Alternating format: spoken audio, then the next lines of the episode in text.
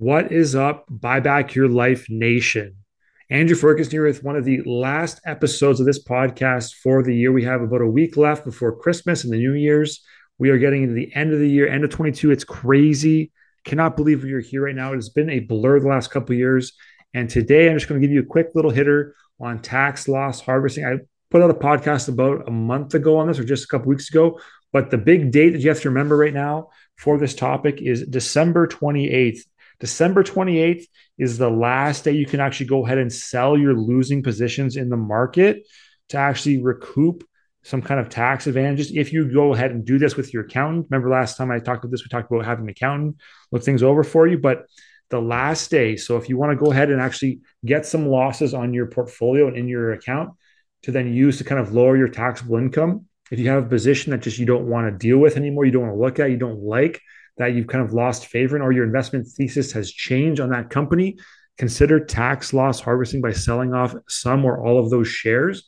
It's a good way to clear the books. And generally, if the big hedge funds start doing this as well, it can lead to some wonky stuff happening in those kind of trading days just after Christmas, but just before the new year when there's not a lot of volume because big companies are dumping shares that they don't want to kind of get that tax break for themselves up until the 28th. So if you have some kind of positions you don't want to be in anymore, consider selling them off and taking that credit and applying it to your overall income to lower your taxable income. It is a good strategy to use. Make sure you talk to your accountant as well with it. But people do this all the time. It is a well known thing, and it's why the market kind of moves in weird, funky ways at the end of the year.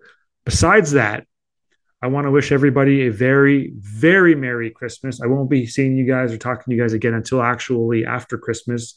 So, Merry Christmas. Have a Happy New Year.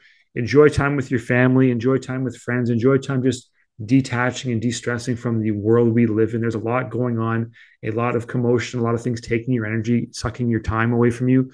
Take some of it back, relax, eat well, be well, re energize, and get ready for a crazy productive 2023. I know you guys are going to crush whatever goals you have laid out for the new year. And I cannot wait to hear some of your progress as we move through into 2023. I am looking forward to bunkering down, watching the World Junior Team Canada go on another gold medal run at the tournament. I believe it's in Canada again this year, I think. So that means good late night games around 7 o'clock p.m. If you want to watch some Canadian hockey, some young fellows, Connor Bedard and co. will be in action all over the Christmas break. And of course, the New Year's parties are going to be lit. They're going to be having a good time in Niagara Falls, in Toronto, Ottawa, Vancouver, all across the nation here, down the States as well. Waiting for the balls to drop in New York, Chicago, Atlanta, all the big cities. So enjoy it, have some fun over the break, and I will catch you guys on the next one. Peace.